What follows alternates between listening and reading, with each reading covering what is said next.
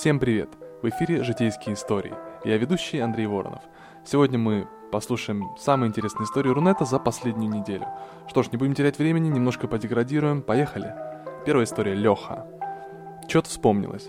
Был у нас в универе одногруппник Леха, занудный и придирчивый, но жутко умный. И перед каждым экзаменом он сердобольно переписывал свой конспект лекции красивым почерком с четким и понятным структурированием информации – нередко добавляя во всех сложных местах свои разъяснения и комментарии. Математический факультет.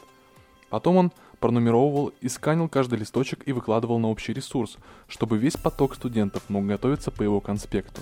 Иногда он выкладывал по несколько версий, если замечал, что в предыдущей недостаточно доступно расписал то или иное доказательство. Спасибо тебе, Леха, за множество сданных мной сессий. Следующая история о сетях, контре и преподе.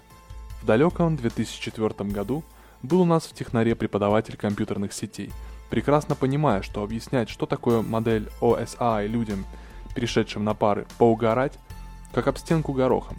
Нужна была мотивация, и она нашлась. Утром, придя к нему на пару в компьютерный класс, почти все охуели. На компах стояла Counter-Strike 1.6, Задача была в следующем. Не имея ни малейшего представления о каком-либо активном или пассивном оборудовании, IP-адресе и масках, имея на руках лишь учебник по сетям, отдельно лежащий коммутатор и несколько обжатых отрезков витухи, мы должны были просто играть в Counter-Strike по сетке все две пары. Мы были настолько мотивированы халявным компьютерным клубом, что разобрались с основами за половину пары. Дальнейшее изучение предмета пошло как по маслу топовый комментарий. Читаю порой такие посты и аж добавлять ничего не хочется. Молодец, препод. Все бы так были заинтересованы обучать. Пойдем дальше. Следующая история. Взял и вышел.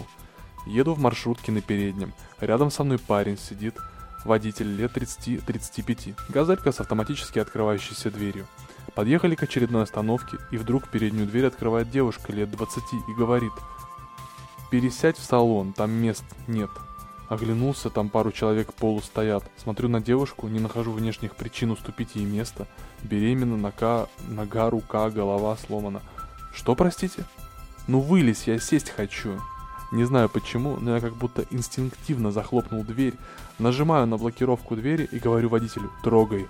Водитель сразу закрыл автоматическую дверь и поехал, сказав мгновение спустя «нахуй ее, пусть пешком идет». Не знаю, что это было, надеюсь у девушки все в порядке. Топовый комментарий. У нее в этот день Lexus был в ремонте, чего непонятно. И следующая история. Все правильно сделал.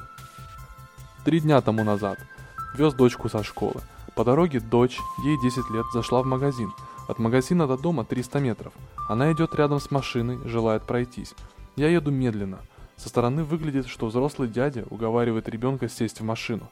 Задом пристраивается Бэха – Начинает соображать, какое это кино. Гавкнул на дочь. Она садится. Мужик из Бэхи объехал, вышел, подошел, говорит.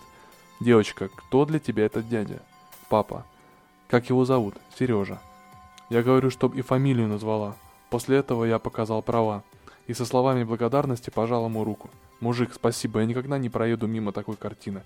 Обещаю. Ведь такое может быть с каждым. Есть порядочные люди. Есть». Топовый комментарий.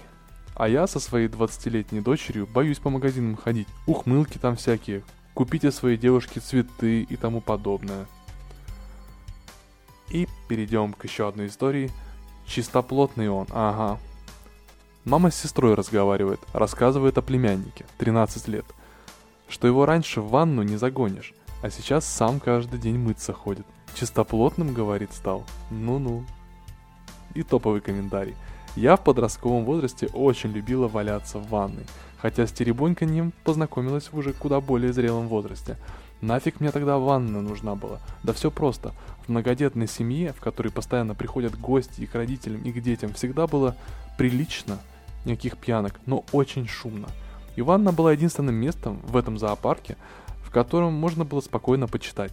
Предыдущее убежище на шкафу себя не оправдало.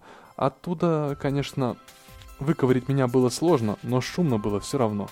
Так вот, может пацан из истории Топик Стартера тоже в ванной читает. Ой, бля, кому я вру? Ну что ж, это были 5 лучших историй Рунета за последнюю неделю. Встретимся с вами в следующий раз. Всем пока.